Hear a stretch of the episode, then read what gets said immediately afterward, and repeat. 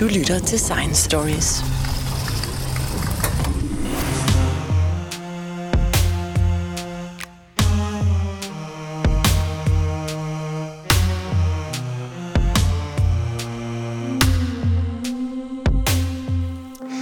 Her efter den seneste vellykkede landing på Mars, kan man se folk på sociale medier, som skriver, at det er spild af penge, at Danmark er med til at udforske Mars. Hvorfor bruge penge på unødig forskning, som ingen mangler, når verden står med masser af andre konkrete problemer, som klimaforandringer, overbefolkning, coronapandemier, forurening og meget andet? Hvad gavner det samfundet, at vi investerer i forskning, som ikke har et direkte formål for samfundet? Dem, som er bedst til at svare på sådan et spørgsmål, det er nok Mars-forskerne selv. Og derfor er jeg taget ud til DTU, hvor jeg taler med professor John Leif Jørgensen fra DTU Space. Og John Leif Jørgensen, hvad får Danmark ud af at stille en hel forskningsafdeling til rådighed for NASA's mission til Mars? Ja, det er, det, det er et spørgsmål, hvor der rent faktisk er flere forskellige svar på. Det korte svar er, at øh, vi er med i en øh, højprestigiøs projekt som amerikanerne. Det er deres eliteprojekt. Det, det bliver ikke større for amerikanerne med de her missioner, og dermed ikke større for verden. Så det, øh, der sker her, er jo, at vi er så med til at lave den forskning, som kan give os svaret på en af de allerdybeste spørgsmål, som menneskeheden har haft igennem tiderne, nemlig hvad er livet for en størrelse? Det i sig selv lyder måske ikke er særlig, øh, særlig nærværende for, øh, for alle, øh, men man skal bare huske på, at øh, vi ved faktisk ufatteligt lidt om den der øh, størrelse, som man kan kalde livsgnisten, altså det, der ligger helt nede i bunden af, hvad, er det, hvad, hvad, er en, øh, hvad er liv for en størrelse, og hvordan fungerer det, hvordan spiller det sammen med naturen. Og vi har rent faktisk en unik mulighed i Mars at finde ud af, øh, hvordan det her det hænger sammen. Så den forskning er jo en ting, som vi har liggende foran. Altså det, det kommer måske til at tage en dekade, altså 10 års tid, før vi står med det svar i hånden. Der vil danske forskere så stå på øh, olympiadestolen, altså sådan helt op på toppen, øh, fordi det her det er en af de helt store ting i, i den tid, vi lever i, øh, vi undersøger her. Det er altså det svar, hvor vi har det, sådan, skal sige, det direkte mål. Men der sker, bagved det ligger der en lang række andre processer også. For eksempel har min gruppe skulle udvikle en helt ny teknologi, som er baseret på, at vi tager øh, en række sensorer og, og øh, blander deres signaler sammen, så vi i virkeligheden får en, en total opfattelse i vores lille kunstige hjerne, som vi har sat med ombord op på, på Mars-roveren, som svarer til det, et dyr har. Altså en total oplevelse af, altså et, øh, vi, vi lever ikke bare med for eksempel synet, vi bruger også vores hørelse og vores indre øre og vores øh, følesans til de ting, vi gør. Og på, på den sensor, vi har lavet op, så har vi egentlig lavet en, den agtige samme mekanismer. Selve roverarmen, som vi sidder ude på spidsen af, skal jo bevæges frem og tilbage hen over en sten. Stenen er ikke kendt i forvejen. Vi ved ikke, hvordan den ser ud, så det svarer til, at vi tager en sten op på stranden og undersøger den ved at dreje den rundt i hånden. Og det, når vi gør det, så klemmer vi jo på stenen med fingrene, så vores fingre de fortæller, hvor hårdt vi holder fast i stenen. I det her tilfælde kan vi ikke tillade os at røre ved stenen, fordi den, øh, vi kan heller ikke dreje den rundt. Det er fordi, at den klip, vi kigger på, kan godt være mange hundrede tons tung. Så i stedet for bliver vi nødt til at gå helt tæt på, men vi skal, vi skal så tæt på, at vi kan få et skarpt billede. Og den afstand, som vi så ellers normalt skaffer med, med hånd- og øjekoordinationen, den skaffer vi rent faktisk med et lille bitte laserbelysningssystem, hvor vi laver sådan et, et mønster på klippen, det er usynligt for det menneskelige øje, men det mønster, det kan faktisk ses af vores kamera, og det kan, bruger kameraet så en, af sin, en lille del af sin hjerne til at finde ud af, hvordan er vi orienteret i forhold til, til, øh, til, til klippen foran os. Så det svarer sig til det, vi gør med hånden, når vi tager den op til en sten op fra stranden af, og hen til øjet og drejer den rundt. Men det er ikke kun en lille del af det. Vi har faktisk også puttet et system ind, så vi gør det samme, som menneskets mellemøre gør, når vi holder balancen, eller hvis I man går på gaden, og så drejer hovedet hurtigt, fordi man kan høre nogen, der råber. Prøv at lade mærke til, at et menneske vil med det samme kunne fokusere skarpt på billedet af den person, der råber derovre, for vi ved, hvor langt det skal drejes. Det fortæller vores ører og vores mellemører også. Så derfor, derfor har man ikke det der med, som et kamera normalt skal gøre, hvor, hvor man ikke ved, hvor man drejer sig, så skal øjnene lige flakke et øjeblik for at orientere sig. Det kan vi ikke tillade os at gøre på Mars, hvis det skal gå meget, meget stærkere. Så der har vi altså også bygget en mekanisme ind, hvor vi laver sådan en slags, vi kalder det motion compensation, hvor man simpelthen øh, tager det ud. Det svarer til det samme problem, som man står for, når man skal køre en selvkørende bil ned ad en, en motorvej. Vi skal bare gøre det på Mars. Og en selvkørende bil, der skal ud af en motorvej eller ned ad en gade, den skal kun holde øje med, om der er fodgængere og, og cyklister, og skal den så køre langs nogle hvide striber stort set. Altså, der er en vej, den skal ned af. Og på Mars er der ingen veje, men der er masser af ting, vi kan støde ind i. Så her skal vi altså både justere i tre, altså både i dybde og til højre til venstre og op og ned i billedet. Men vi skal også samtidig rotere armen her på roveren i den rigtige retning, så vi har den rigtige rull, altså hvor meget vi vipper med hovedet til siden, hvor meget vi drejer hovedet til venstre og højre og op og ned, sådan så vi ser øh, det, man kalder attituden. Alle de parametre her øh, skal vi rent faktisk løse. Og det lykkedes os at proppe det ned i den her lille computer. Det er faktisk det, NASA er så begejstret for. Det vil få enorm betydning for den måde, vi laver robotter på i fremtiden. Så man kan godt sige, at det var en tom investering, at, øh, at vi gjorde det her. Eller også så kan man sige, at hvis Danmark vil være med i en fremtid, hvor der er robotter, altså øh, her snakker vi ikke bare om at få støvsuget hjemmet eller klippe sin græsplæne, men hvis vi skal have mere støtte af robotterne i forskellige processer, så er det her rent faktisk en af nøglerne. Så det, det ligger også ind under. En tredje ting, der ligger ind under det her, er jo, at når vi finder liv på Mars, eller hvis, eller vi finder ikke liv på Mars, det ved vi jo ikke, hvordan det bliver. Øh, men øh, det vi så kommer til at lære deraf, det vil få enormt stor betydning i fremtiden også. Dels for vores muligheder for at kolonisere Mars, dels for vores øh, mulighed for at udnytte den viden, vi får om den type liv, der er på Mars, til øh, for eksempel at lave bedre medicin og øh, hvad det lave nye typer medicin, nye typer behandlinger, fordi de kemiske sammensætninger, vi vil finde på Mars, og de indikationer, der er, vil fortælle os noget om, hvordan moder natur er skruet sammen. Det, der er det store problem, er, at moder natur er ufattelig kompleks, og vi har kun krasset lige overfladen af, hvordan det hele fungerer. Det er også derfor, at man bliver ved med at finde på nye typer af medicin hele tiden, for eksempel. Det ligger faktisk også skjult i den proces. Og så kan man jo spørge sig selv om, skal Danmark være med eller ej? Og så vil jeg lige korrigere den første ting, du sagde. Du sagde, hvorfor skal Danmark stille laboratorium til rådighed for USA? Det er faktisk ikke sandt. Det er faktisk sådan, at det er amerikanerne, der har betalt os. Det har ikke kostet en dansk skatteyder en bøjet nikkel at få lavet det her til apparatur til Mars. NASA er kommet til Danmark og har købt den service hos danske forskere, og betaler faktisk for hele min gruppe af forskere, for at de kan lave deres arbejde til glæde for vores studerende, til gavn for vores samfund, så, hvad det, og, og så selvfølgelig til gavn for vores teknologiske position, fordi Danmark tilfældigvis er det bedste i verden til det her. Så det er faktisk også en eksportartikel i sig selv. Så i virkeligheden, så kan man sige, at det her det er en, en, øh, en, sådan en sjælden situation, hvor man ikke bare er en win-win, det er en win, win, win, win. I alle dimensioner har vi faktisk vundet. Og det er ikke så tit, det sker inden for de fleste styrede forskningsprocesser.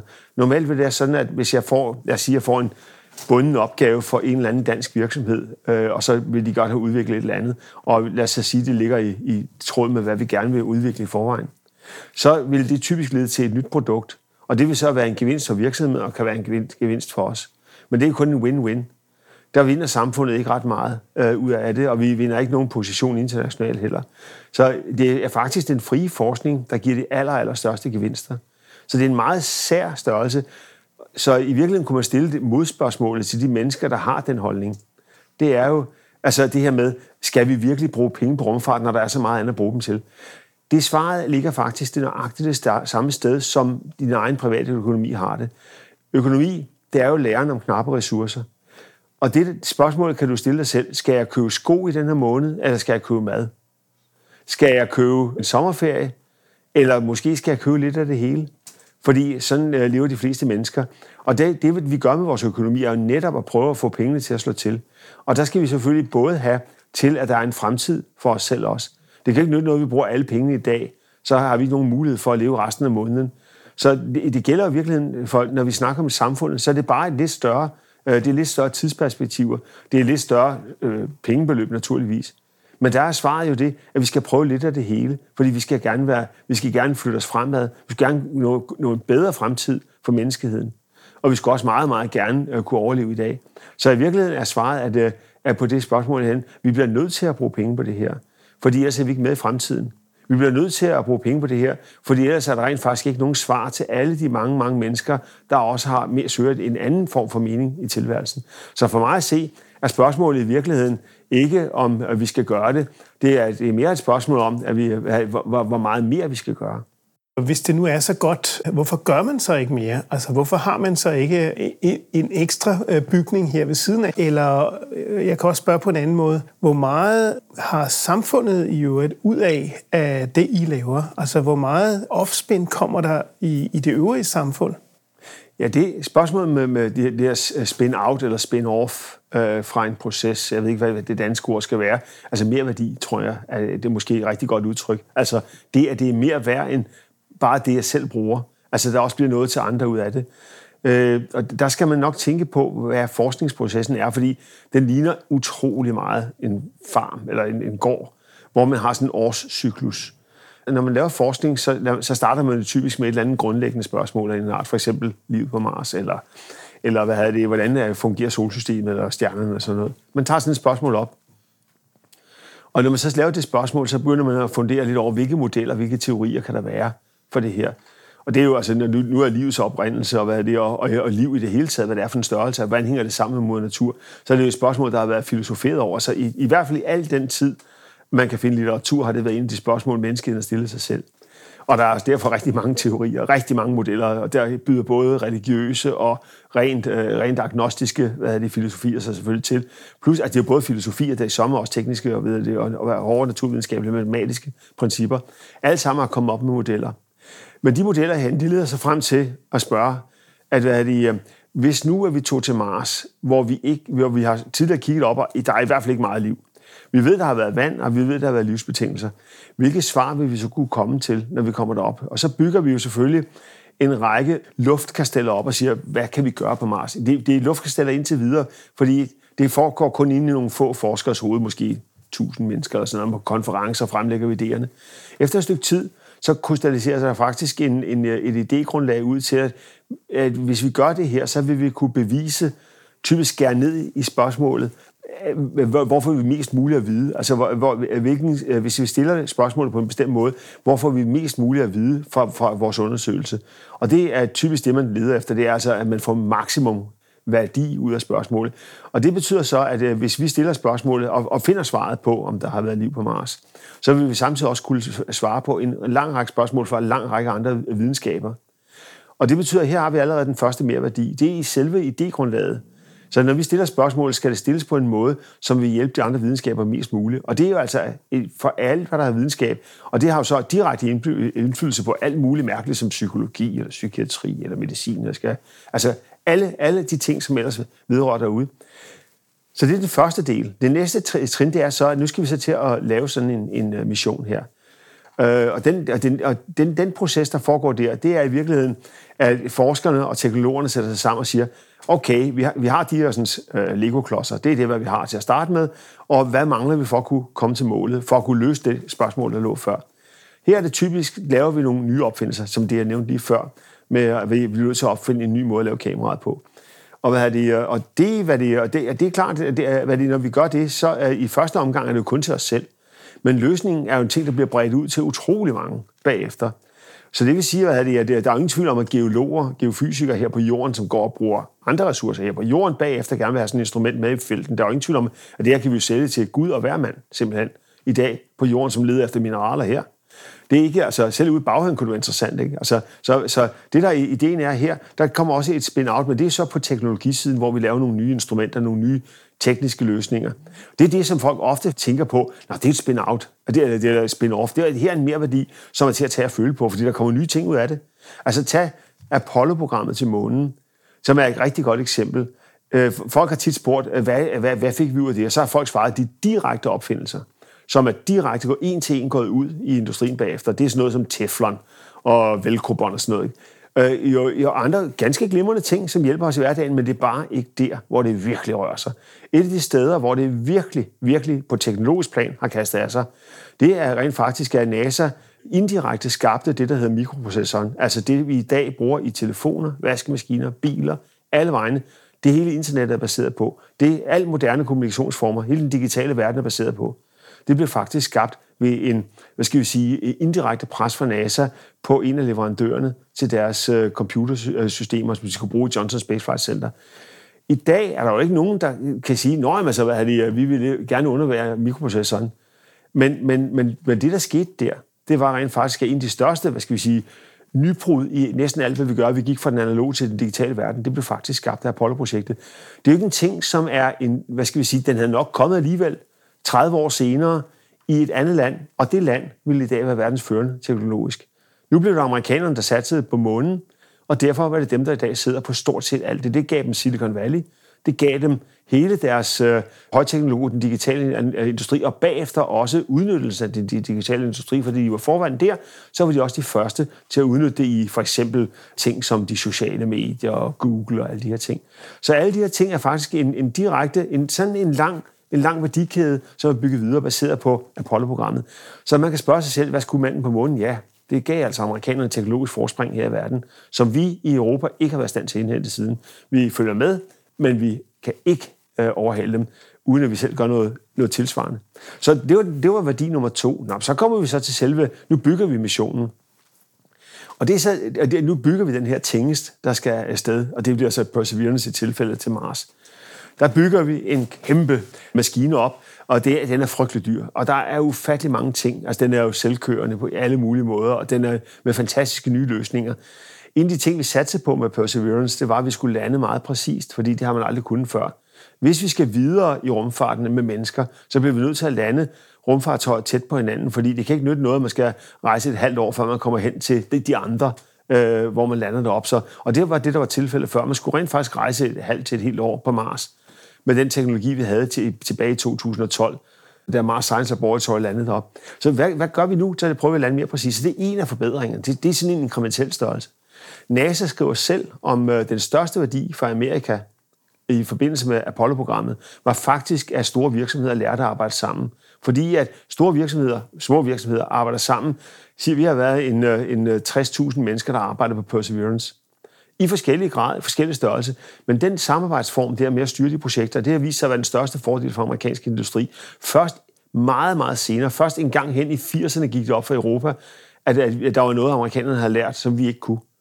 Og amerikanerne, japanerne var hurtige til at udnytte det, så de fik ret hurtigt fat i de her metoden til at samarbejde imellem mange forskellige organisationer. Men det er det, det NASA selv siger, der har været mest værdi ud af det. Så der kom endnu en mere værdi.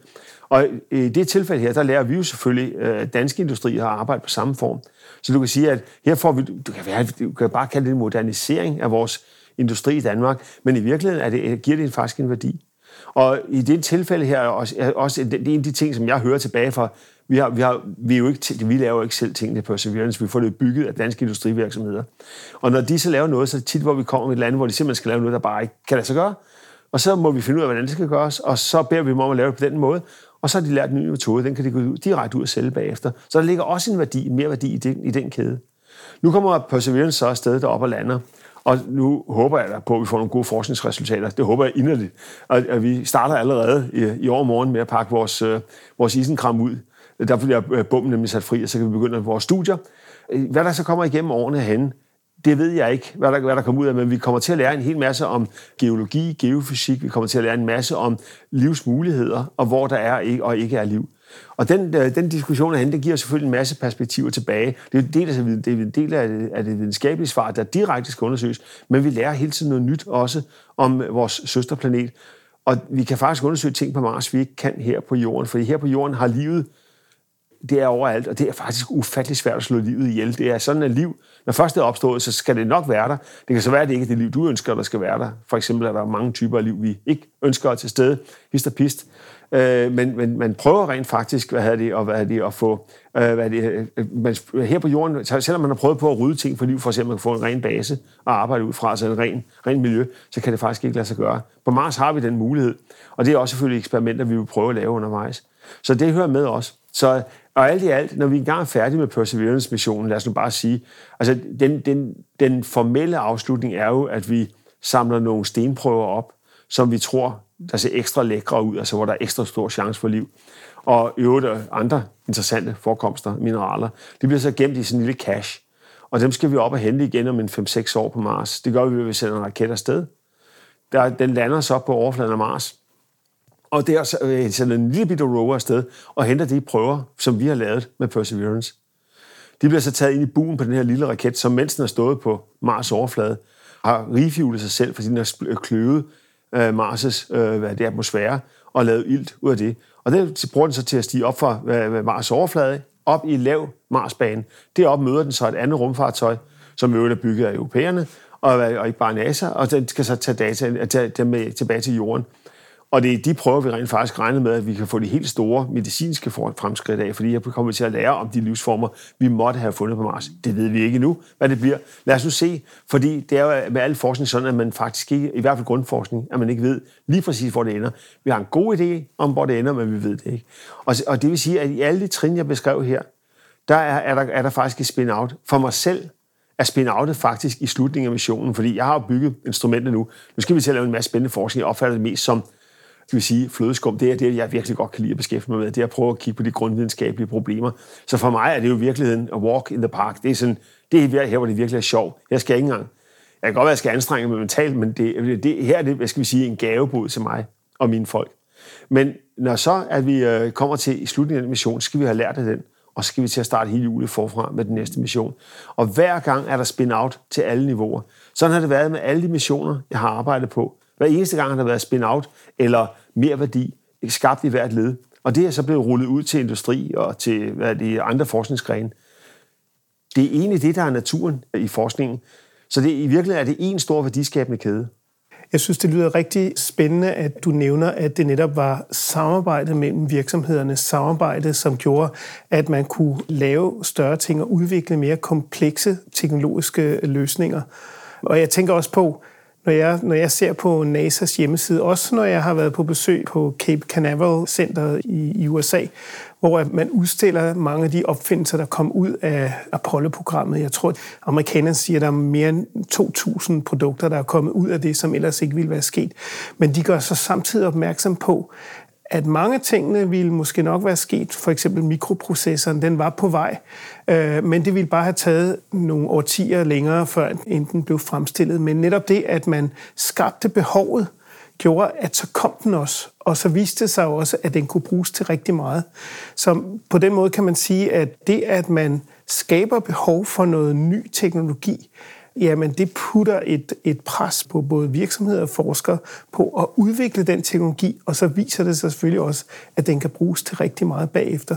Men jeg, jeg tænkte på, at jeg så ude her i, i gangen, der har I en, øh, en, et avisopslag med øhm, Mads Krogsgaard Thomsen, som indtil for nylig var forskningsdirektør på Novo Nordisk, og han siger noget meget overraskende. Han siger nemlig i overskriften, vi har aldrig lavet en grundlæggende opdagelse om Novo Nordisk er det virkelig det, det handler om, at tingene skal, skal ud øh, på universiteterne, tingene skal ud i forskermiljøerne for at blive opdaget. De bliver ikke opdaget af virksomhederne selv.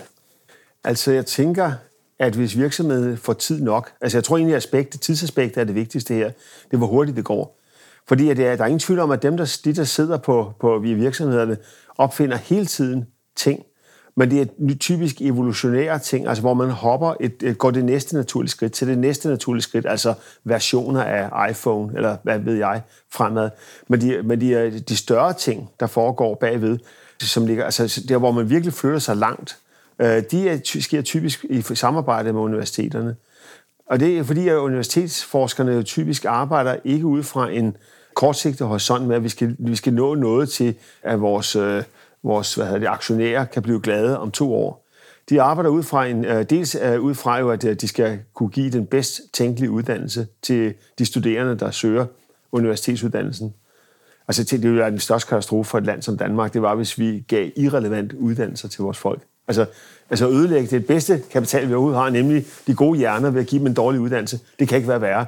Så, så selvfølgelig er det vores fornemmeste opgave. Og det, det, er, det er jo derfor, at vi altid bruger forskningsbaseret øh, uddannelse. Og det, det, lidt, det, det, det, det kom vi ikke ind på i dit indledende spørgsmål, men det er rent faktisk en meget, meget vigtig ting. Derfor er det faktisk nødvendigt, at vi holder vores knive skarpe, og det er altså hjernen hos os. Og derfor skal vi også udfordres. Men det, det, det er så et element. Men det andet element, det er med den lange, det lange hop, de der de lange ting. Det er ufattelig mange ting, som jeg, har, jeg, som jeg tænker igennem tiden, hvor at jeg ikke lige kunne se nytten af det, af en ting, som man prøver, og, hvad det, og først senere opdager, har nogen værdi. Altså lige i øjeblikket har vi en coronaepidemi, som det nok de fleste nok har erfaret. for ganske få år siden var der nogle computer, hvad det, nørder havde nær sagt, som sammen med nogle hvad havde de, øh, bioanalytikere begyndte at undersøge, om man kunne øh, sekventere det menneskelige genom. Det var på det tidspunkt, hvor det et kolossalt arbejde. Og øh, der, hvad skal vi dog vide, hvordan det menneskelige arvemasse er sat sammen for, tænkte man. I dag er der ingen, der ikke med glæde accepterer, at vi er i stand til at sekventere de RNA-stumper, man får fra virus af, så man kan finde ud af, hvilken variant vi snakker om. Altså vi ved jo fra alle sygdomme, at når man begynder at trykke sådan en sygdom, altså sådan en virus, som, øh, som coronavirusen, så vil den begynde at lave det, der hedder escape-varianter, altså mutationer. Og, og de, dem vil der altså bare komme flere og flere efterhånden, så vi trykker virus hårdere og hårdere øh, med vacciner og øh, opførsel.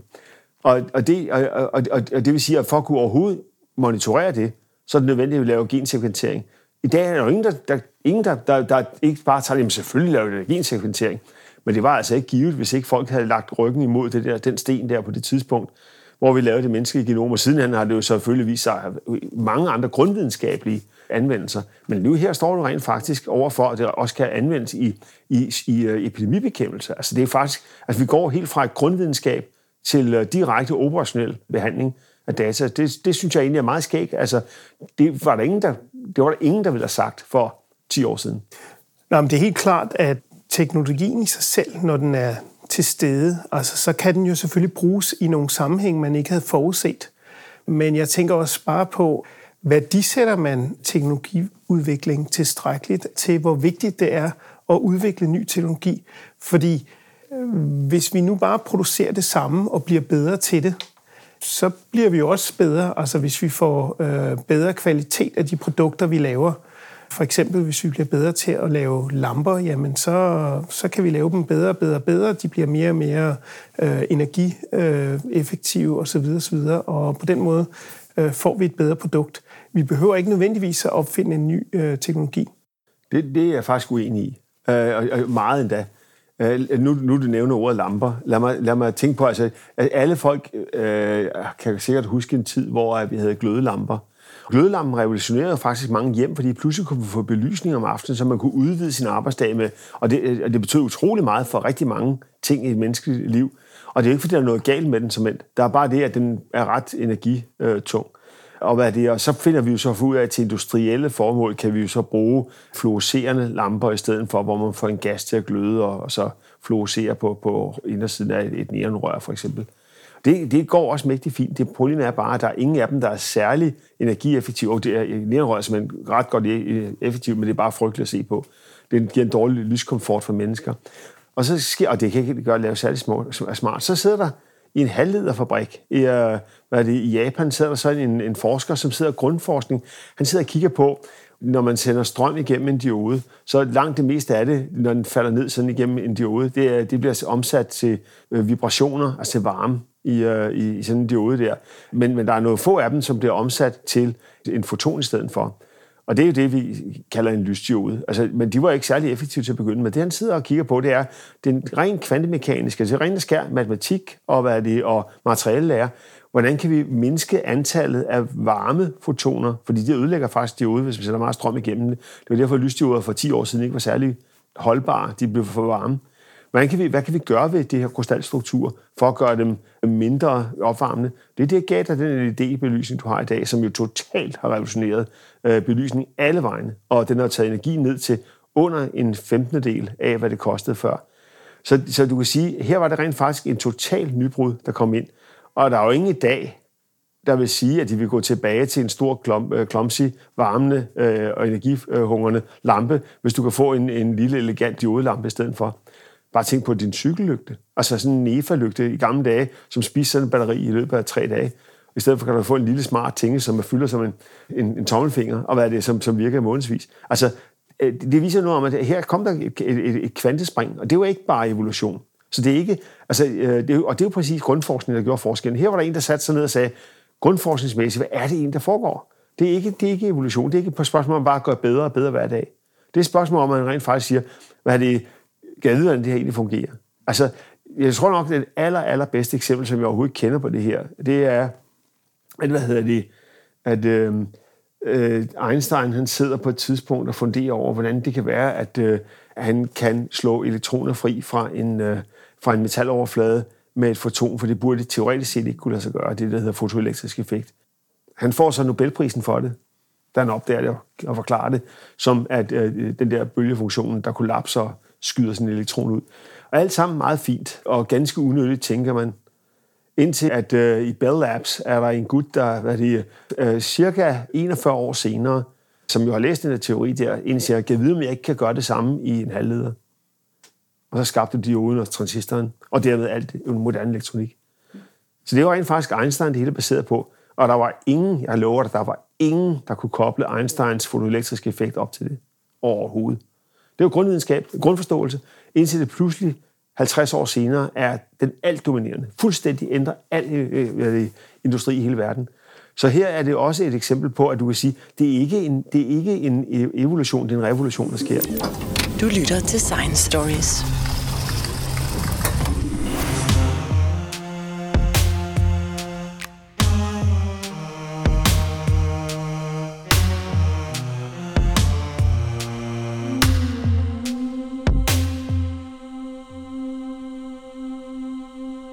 Altså, hvis vi for eksempel finder liv på Mars, lad os bare sige, at vi finder noget levende liv på Mars, så vil det fuldstændig revolutionere vores opfattelse af livet. Fuldstændig. Og, og, det, og, og altså her snakker både på medicinsiden, på vores forståelse af biologiske systemer. Alt vil blive ændret. Og det vil sådan ske overnight. Øh, hvad er det? Og det, derfor stiller man sig de store spørgsmål. Det er jo klart. Altså, og, hvad det, og det sandsynligheden for, at det sker, er selvfølgelig forsvindende lille. Men hvis det sker, så når vi langt. Det vi til gengæld håber på at give svaret på, det er selvfølgelig, har der engang været liv, ikke? Jeg tror, det var den saudiarabiske olieminister, der i, i sin tid sagde, at stenalderen sluttede ikke på grund af, at de løb tør for sten. Og det handler jo i virkeligheden om, at man er nødt til at flytte sig i forhold til teknologien. Det er ikke mm, nødvendigvis situationen, der gør det. er i, fordi, at der potentielt findes nogle muligheder for at gøre tingene anderledes. Men tror du, at udviklingen er afhængig af, at man opfinder ny teknologi, eller er det mere, at man forstår at forvalte det bedre, eller hvad mener du omkring forskning som vej til udvikling?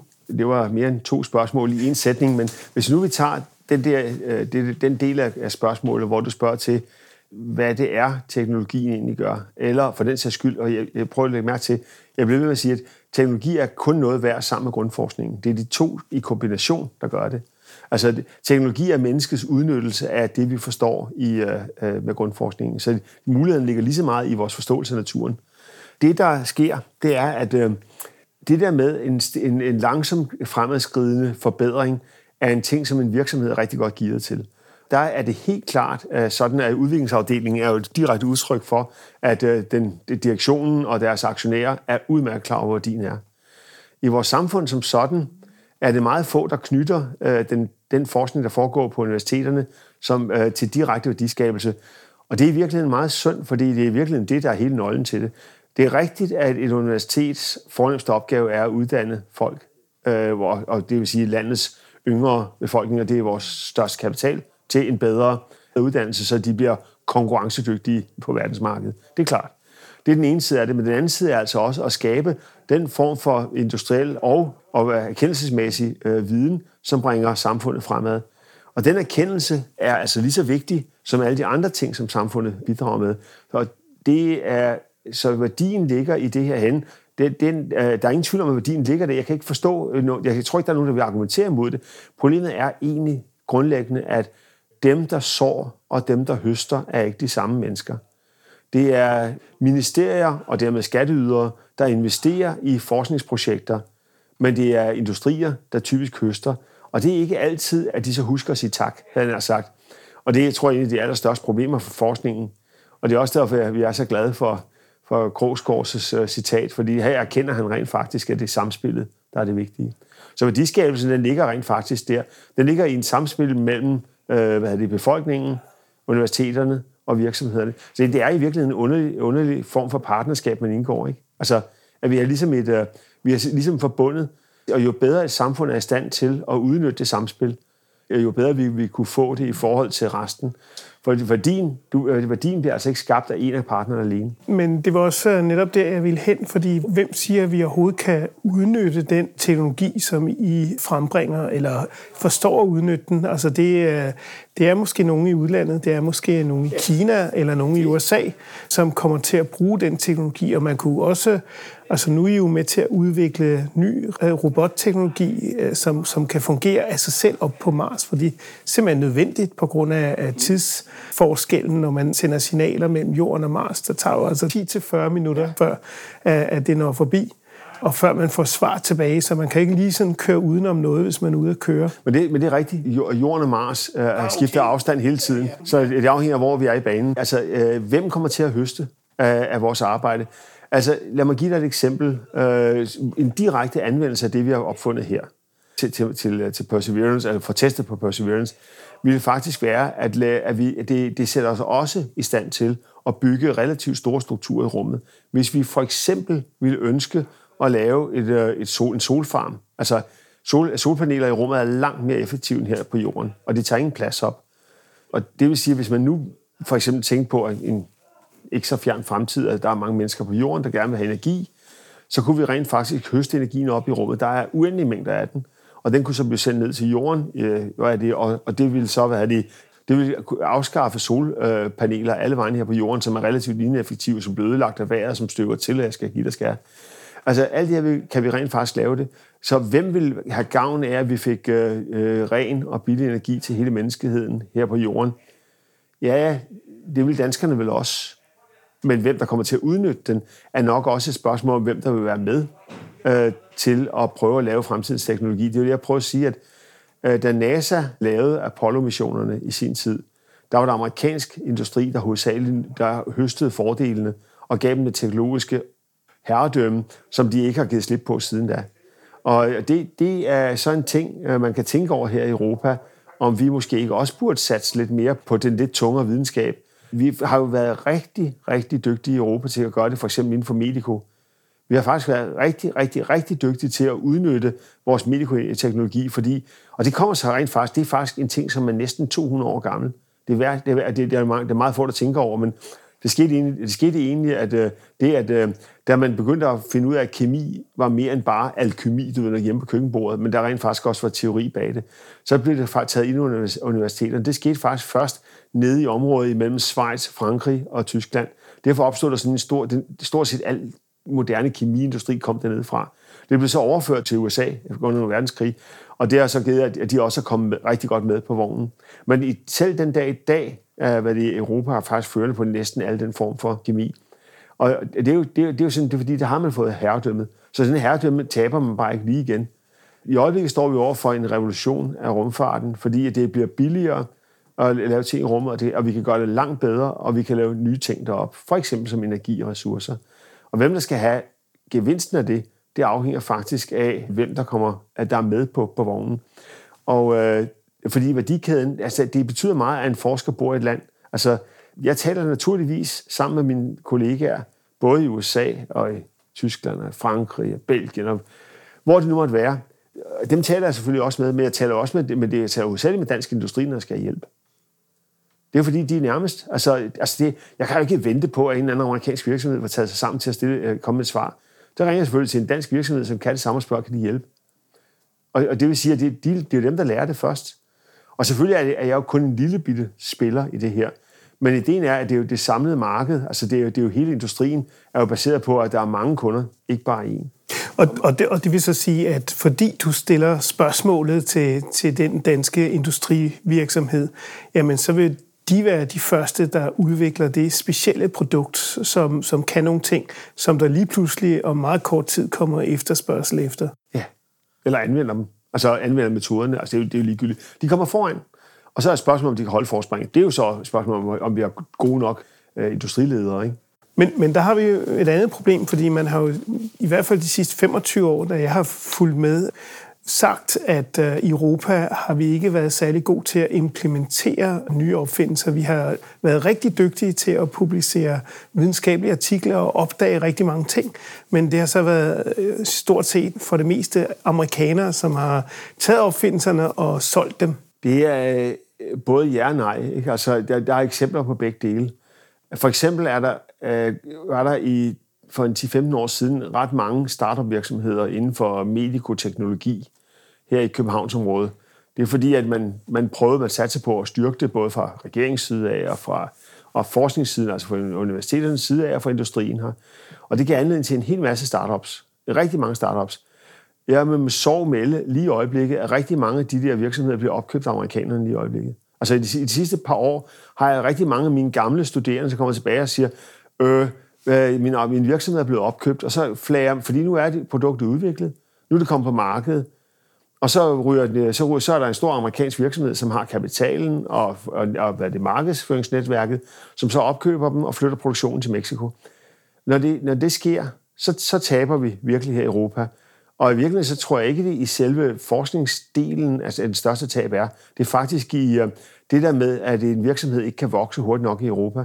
Vi har ingen som helst vækstfilosofi i, øh, hvad de lagt ind. Og det er jo det, som Silicon Valley kan. Altså, jeg kigger kun med misundelse, hver gang jeg er i Silicon Valley, så ser jeg det der miljø, de har, hvor de har de der type 1, 2 og 3 startup, hvor de, hvad det, at, altså, at det der med 100 millioner øh, kroner er ingen problem, hvis man vil videre ud over stepperne i USA. Hvis man har, vel at mærke har beviser, man, at man kan klare det. Her i Europa at skaffe 100 millioner kroner til øh, at, at, at vækste en virksomhed, som bevisligt er i gang. Altså det, ja, det får løvenes hule til, til at, altså, at ligne legetøj. Ikke? Og hvad det, så, så i virkeligheden er det så synd, at vi ikke tager de virksomheder og hjælper dem op. Men jeg kan da godt forstå den opfinder, som nu har muligheden for at få sig en stor lystjagt og, hvad det, og leve i Rivieren resten af sit liv, sælger øh, skidtet til, til, til amerikanerne og fordi det er samtidig også en måde at komme udenom skatten på. Altså, du må meget undskyld. Altså, det, jeg, jeg, jeg, kan ikke, jeg kan ikke klandre dem for at gøre det. Altså, jeg kan godt se, at det er deres gevinstmulighed. Det er deres lotterisædel er kommet ud, og nu skal de bare indløse den. Men det, men det betyder, at øh, teknologien går også hen her i Europa. Og det, og det er det så det ene eksempel. Men jeg vil give dig et andet eksempel, som er på det modsatte. Jeg opfandt øh, i forbindelse med Ørsted-satellitten en teknologi, vi kalder det autonome stjernekamera. Det er sådan en, der orienterer øh, rumfartøjer i rummet. Jeg kunne ikke patentere den, for det var ikke rigtig noget, jeg, jeg, jeg, jeg kunne ikke se, hvordan det skulle patenteres, fordi hvordan skulle det sælges. Til gengæld så stiller jeg viden til rådighed for europæisk industri alene. Altså for dansk, tysk og fransk industri og italiensk. Og i dag er hele verdensmarkedet domineret af, af, af, af de bliver lavet i de, i de lande. Så, så det, det her er et eksempel på en teknologi, der, der blev i Europa, og hvad det er, det er selvfølgelig, jeg kan, jeg, i et universitet kan jeg jo ikke vækste sådan en øh, idé til at, at dække et verdensmarked. Men det kan vi sammen i Europa. Så her er en ting, der er en teknologi, der rent faktisk blev i Europa, og har gjort Europa til verdensførende inden for den teknologi. Så du kan sige, det er ikke en, øh, altså, det er jo ikke en givet en-til-en gearing, du kan få hver gang. Og, men, øh, men det er det der med, altså jeg vil sige, der hvor det, der hvor det store problem for udnyttelsen af vores vækstpotentiale her i Europa, det er faktisk, når du går fra en lille virksomhed, i den, i den sammenhæng en lille virksomhed, altså måske 50, måske 200 mand, og så op til at blive en, altså går fra at være en, en regional spiller til at være en, en øh, uh, verdensdelsspiller, og måske endda en global spiller. Det er den proces, som, hvor, vi, hvor det virkelig knirker i Europa. Mm.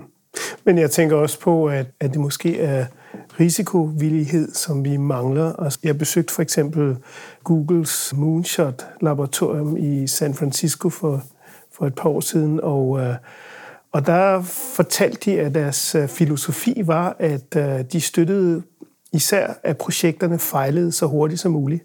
Hvis de gik i gang med et projekt, og forskerne kunne sige, at det her, det holdt bare ikke, og at de kunne bevise det, at der var ikke nogen vej frem, jamen øh, så blev de ikke fyret, men så fik de særlige gradialer og fik nye stillinger og fik lov til at komme videre i deres karriere øh, fordi man netop gerne ville have, at de skulle ikke sidde der og nuse rundt om projekter, der alligevel aldrig nogensinde øh, blev til noget. På den måde så blev der også en meget, øh, meget mere dynamisk og fremadrettet stemning, fordi man, øh, man skulle videre ud over stemmerne.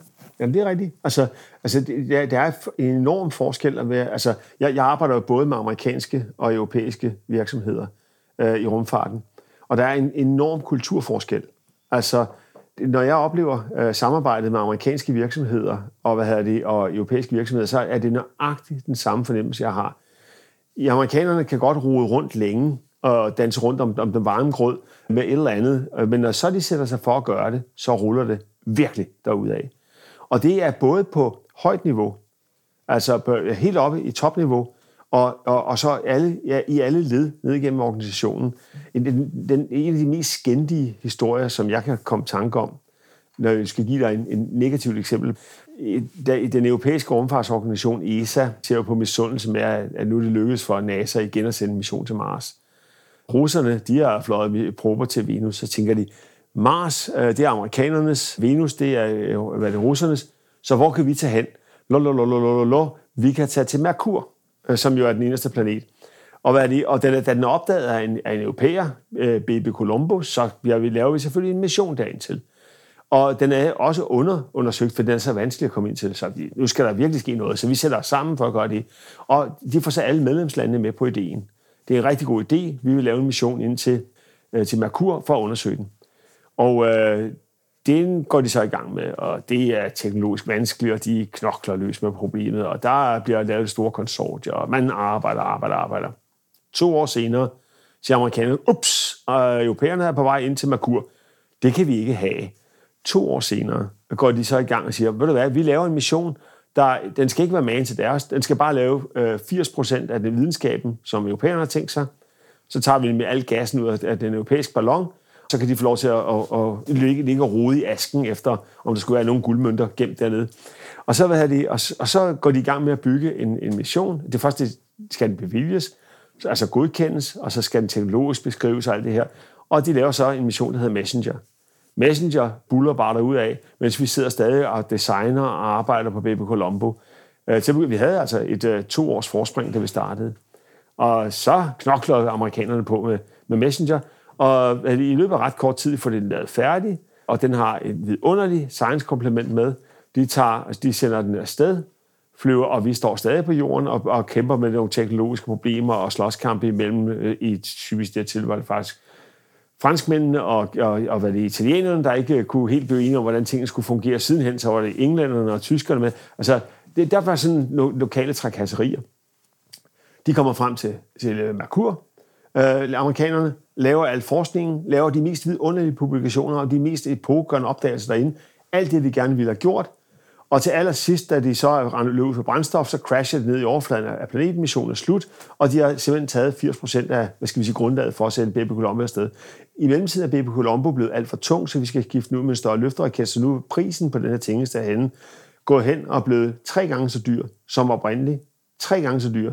Og vi snakker altså om en mission, som var, i forvejen var dobbelt så dyr som amerikanernes. Så hvad det, og, og den knokler man videre på, og den blev så launchet sidste år. Den er så på vej ind til Merkur kommer frem i 25. Og så 10 år efter amerikanerne kan vi så begynde at lave de samme observationer en gang til. Det er faktisk eksemplet på, hvordan helt fra toppen af, helt til bunden af, at amerikanerne kan, når de vil, løbe sindssygt hurtigt. Og det er nøjagtigt det samme, du nævner om den måde, de tænker på deres øh, vækst i virksomheder. Du skal vækste lynhurtigt. Der er ikke tid til organisk vækst. Her i Europa tænker vi meget på, at vi skal lige konsolidere os først. Der er ikke noget med at lade ud og lade, gå ud og lave aktieudvidelser. Vi tager det stille og roligt, og så, hvad er det, og, og så vokser vi efterhånden, som vi kan se, øh, hvad det er, hvad det er, at pengepunkt vokser os. Det gør man ikke i Amerika. Der kommer man simpelthen bare ud og låner. Der er masser af risikovillig kapital, og hu, hu har vilde dyr. Meget går ned, og øh, ja, det gik ikke godt. Men, men det, der virker, det tjener de sig bare ekstra på. Det er så forskellen, og den, det, det gennemsyrer hele den amerikanske kultur, det skal gå stærkt. Mm. Men, men det med forsigtighedsprincippet og, og det der med, med, med tiden, er det ikke det, der lidt er ved at ske med øh, den europæiske ESA-Mars-ekspedition? Den skulle også have været op nu her, skulle den ikke? Jo, den skulle være stadig i 11, og så, øh, så skulle den være stadig i, i 15-18, og, og nu, hvad er det, nu her i, øh, i 20 også. Og nu øh, bliver det så 22. Øh, og, måske. Måske. Og det værste er, at den er blevet tungere og tungere, dyrere og dyrere, altså, øh, og, og den bliver mindre og mindre værd. Og, og, og altså, når man kigger på det, tænker man, det er fuldstændig umuligt, altså, hvad er det, at, det, at man kan rode så meget rundt i det. Fordi det var faktisk en god mission til at starte med. Det var en rigtig, rigtig god idé. Men, men, øh, men vi spilder bare tiden med den. Og det er, sådan et, øh, det er der, hvor man kan sige, at måske er det ikke så tosset at have en lidt mere topstyret organisation, som NASA er jo styret af en øh, administrator, og han sidder som nummer tre under præsidenten, ikke? og det, det, det, giver sådan en, det giver sådan en egen, hvad hedder det, skal sige, nu gør vi det, ting. Her i Europa, der skal vi jo først blive enige, og så skal delegaterne fra forskellige lande jo komme ind og sige, ja, ja, nik til det og sådan noget. Så kommer en masse diskussioner, som ikke altid giver noget. Og det er selvfølgelig den anden ting, øh, hvor man kan ærge sig lidt over, hvad det er, at Europa måske ikke var bedre skruet sammen. Øh, men, men altså, det gælder, det gennemsyrer også vores industrier, de enkelte industrier. Dog vil jeg så sige, at når så der skal laves noget, der er nok, hvor vi virkelig strammer buen, øh, altså hvor vi virkelig går helt ud til kanten af, hvad teknologien kan holde, så kommer amerikanerne hen og spørger tyskerne, om ikke de vil hjælpe og os. Og så sidder vi og laver sådan en mission, som for eksempel Grace Follow On, som i dag monitorerer vandets ressourcer her på hele jordkloden. Og det er altså en af de vigtigste ting for menneskehedens overlevelse, det er, at vi har rent, rent vand. Den mission, den er bygget af tyskerne og, og, og dansk teknologi, ikke af amerikansk teknologi. Det er godt nok betalt amerikanerne, men, men her der, der strammede de også buen til, til mere, end de selv kunne klare. Hvad skal der så til for at gøre vores både forskning og teknologiudvikling konkurrencedygtigere? Altså er det, øh, er det det her European Research Council, eller, eller er det, øh, at man skal have nogle, øh, nogle rådgivere ind øh, til Folketinget, ligesom man har, man har vismænd, der giver økonomiske råd til Folketinget, jamen så kunne man have en forsker, vismand, som gav videnskabelig råd til Folketinget. Den sidste struktur, du snakker om, har man jo i USA og i Japan. Vi har den ikke i, uh, i Europa. Nogle lande har det i lande, land for land. Og Irland. Ja, England de har, de har, hvad de, de har deres uh, hvad, hvad de, uh, P-Park for eksempel, som jo er sådan en rådgivende organisation. Og de har, de har, de har det også uh, i Tyskland, har de også for visse brancher. Det er bare ikke for alle. Her i Danmark har vi jo, det nærmeste man kommer, det er jo i virkeligheden, ministeriernes styrelser, de har sådan nogle rådgivere.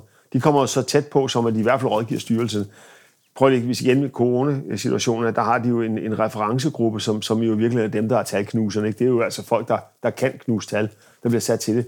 Her kalder man, her altså, tvungen af nød, det ved jeg ikke, eller hvad, men i hvert fald kalder man de bedste ind. Og, og, de, og de, de gør altså et kolossalt job jo i den situation. Så det er jo ikke, fordi man ikke kan tage imod råd i den danske struktur, men vi har bare ikke nogen, der kigger fremad. Jeg kan huske en gang, hvor jeg sad og snakkede med vores øh, klima- og miljøminister på det tidspunkt, øh, Lidegaard. Øh, og han, vi mødtes tilfældigvis ude for tv-studiet. Og så øh, gav jeg ham en debriefing på, hvordan øh, shale-gas ville komme til at ændre energisituationen i verden. Altså, han har hørt om det, men han har ikke set konsekvensen af det. Og jeg mener, i, i dag er det jo, er jo historie, hvad der var, der skete. Det er jo bare, det er bare at rysten at tænke, at det er ting, jeg troede, det var common knowledge. Altså, at det ved da et ministerium, men det gør det da naturligvis ikke. Fordi hvis du kun er øh, øh, byråkrater, og ikke kun som i kun byråkrater, men at du alene er byråkrater, der skal jo også være nogen af, så, det, så har du selvfølgelig ikke det faglige med, det er klart. Og så er det et spørgsmål, hvor du tilfældigvis henter ting ind. Altså inden for min egen lille business her, altså rumfarten, der har vi jo et, et såkaldt rumkontor, som er en, en lille bitte enhed under Forskningsministeriet, og som i virkeligheden prøver efter, altså de kæmper som løver, det er ikke det. De, de går så ud og spørger os eksperter, om viden, som de så filtrerer, og så bringer det videre op i deres system. Problemet er bare, at jeg tænker ikke, at en minister får ikke svar på andet end det, som hun spørger om. Og, og det er i virkeligheden det, der er det farlige. I virkeligheden, er, der hvor en rådgiver virkelig betyder noget, er jo der, hvor du briefer om de ting, som der ikke bliver spurgt om, for det, fordi du ikke er klar over det. Altså, et er, at du spørger om de ting, du ikke ved. Altså, så er du allerede klog, at du ikke ved det. Jamen, så altså, klog er den tosse, der ved, at han er dum. Ikke? Altså, jamen, jamen det, det, er faktisk, det er faktisk rigtigt. Men de spørgsmål, du ikke kender til, det er faktisk de farlige. Og der har du selvfølgelig brug for sådan en struktur, hvor du kan få de der øh, skub i den rigtige retning. Og der kan du sige, at måske i Danmark er så lille, at vi kan klare os med, med kronikker, for det er jo stort set det, det deres effekt er, ikke? Altså i aviserne. Men, men det, er jo, det, er jo, det er jo godt nok en, en baglæns måde at gøre det på. Hvis, vi skulle gøre, hvis Danmark skulle udnytte det her bedre, så ville det være en, en direkte kanal, hvor øh, en minister simpelthen fik en, en referencegruppe inden for hvert felt, som de øh, så kunne ringe til. Det behøver ikke hele tiden, men det kunne bare en gang imellem dreje hen. Altså, hvad er nyt er der i posen? Hvad rører der sig på jeres felt? Så kunne det, man sige, når der sker de og de ting. Og, det? Og så kan de så vælge at gå videre med det, eller det fare. Det er jo ligegyldigt. Det er jo ikke, det er jo ikke det, der er jobbet. Jobbet er, at de mindst er klar over, hvor det er, det sner. Men du ser ikke for dig sådan en forskningsvismand, der skulle rådgive, øh, som, som en institution, der skulle rådgive? Det ville jo være drømmescenariet, ja. hvis du kunne det. Men, øh, men spørgsmålet er selvfølgelig også, om der er en modtager i den anden ende. Fordi at det er jo ikke nok, at vi, øh, altså, men det er jo ikke nok, at man tænker, altså på økonomien har vi jo erkendt, at der skal, der skal et vismandsinstitution til, ikke? Og det er jo nok, fordi det er, danskere, ja, vi er jo en befolkning og hosekrammer, ikke? Altså vi, vi er en gammel handelsnation. Jamen det er, det er jo handels- og landbrugsnation. Sådan er det. Altså, det er der, vi kommer fra. Og det er derfor, at, at den slags ting vil også være det bygget ind i uh, den måde, vores uh, ledelsesstruktur er i, i, med Folketinget, og med, altså både politiske og med embedsmandsværket. Men hvis du kigger den anden vej rundt, så kan du sige, på de ting, hvor der er noget, der rører sig, der, der tænker jeg, at vi har alt for lang vej. Og det vil sige, at du kan ikke nå at komme med en advarsel. Altså, de gange, hvor jeg har siddet og briefet en, en, en politiker om et eller andet, de ikke ved om, det skal ikke at de, de er jo ekstremt lydhøre. Det er jo ikke sådan, at de ikke vil høre. Problemet er, at jeg siger, hvorfor hører vi ikke noget om det? Jeg siger, det ved jeg da ikke. Altså, jeg er da villig til at fortælle til dem, der, der, der, der, der vil høre om en teknologivurdering, for eksempel. Mm. Og det, det er jo det, en, en, en vismandsinstitution skulle være. Men spørgsmålet om Danmark er, hvad det kan bære det. Altså, om, øh, fordi det er virkelig en modtagerinde, det, der, der er behov for. Det, det er ikke på afsender. Jeg tror, der er masser, der godt vil kunne forklare. Og her snakker jeg altså som ikke i mele sin egen kage. Det er jo ikke det, der er interessant. Det interessante er, at du er i stand til at sige, her er et, en, øh, et overblik over feltet. Altså, og det er det, altså, og pas på det her over. Lige det hjørne derhen, der er noget, der, der, der går ondt nu. Øh, måske skulle vi overveje at gøre noget ved det. Og den, den situation, jeg vil jo være, altså det, det kunne måske nok passe til Danmark. Lad os se, hvad der sker. Det var rigtig spændende at høre. Tak skal du have, John Leif Jørgensen. Selv tak.